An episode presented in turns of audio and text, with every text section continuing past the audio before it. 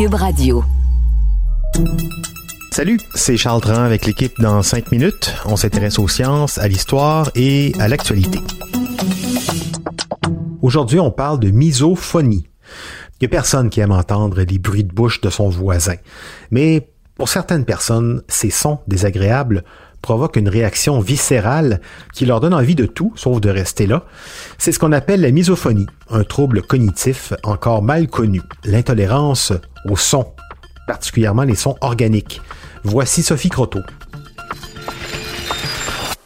La misophonie, c'est une intolérance aiguë à certains sons qui provoquent des réactions émotionnelles intenses comme la colère et un besoin de s'éloigner. Les bruits qui incommodent ne sont pas des sons communs qui énervent tout le monde, comme un bébé qui pleure, ou qui sont apaisants, comme la pluie qui tombe, mais plutôt des sons répétitifs qu'on n'entend pas normalement et qui sont généralement liés au corps humain, comme la respiration, le reniflement, le bâillement ou la mastication. C'est un trouble qui est malheureusement très peu étudié. On ne sait pas combien de gens sont touchés parce que ceux-ci ne le rapportent souvent pas à leur médecin, par peur ou par honte, ou tout simplement parce qu'ils ne savent pas que leur mal a un nom. On estime que près de 20% de la population en souffrirait à divers degrés, qu'il apparaît vers l'âge de 12 ans et qu'il serait plus commun chez les femmes. Contrairement à ce qu'on pourrait penser, la misophonie n'est pas un trouble mental, mais plutôt une réaction physionomique. Une étude britannique a découvert que chez les gens qui ont de la misophonie, les sons provoquent une réponse directe dans leur cerveau. En les observant à l'aide d'images de résonance magnétique, ils ont en effet pu voir de l'activité inhabituelle dans le cortex insulaire antérieur, cette partie du cerveau qui gère entre autres la mémoire à long terme et la peur.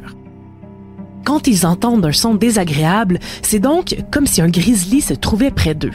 Leur niveau de cortisol augmente, leur peau se met à suer et leur cœur à débattre. Ils entrent dans ce qu'on appelle le mode fight or flight, c'est-à-dire que leur cerveau perçoit le son comme un danger de mort et qu'ils doivent absolument fuir la source du son ou la faire arrêter.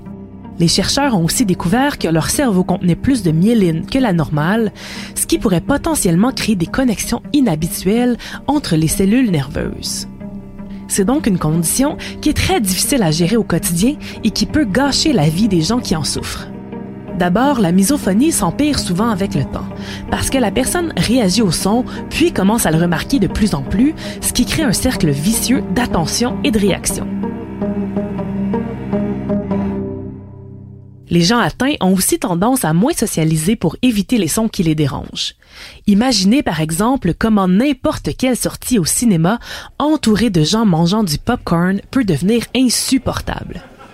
La misophonie peut donc provoquer de la dépression et de l'anxiété au quotidien, mais peut aussi influencer où on habite, notre choix de carrière et nos amis.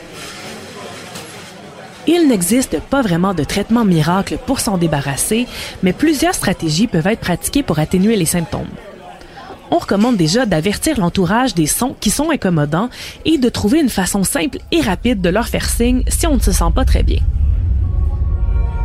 Les écouteurs et les bruits blancs sont aussi une façon efficace de masquer plusieurs sons dans des environnements bruyants, tout comme des exercices de respiration et de visualisation la thérapie cognitive comportementale peut finalement aider à changer consciemment la réaction au son en trouvant des stratégies pour désamorcer la réaction physique. Dans tous les cas, la patience et la compassion des proches sont de mise.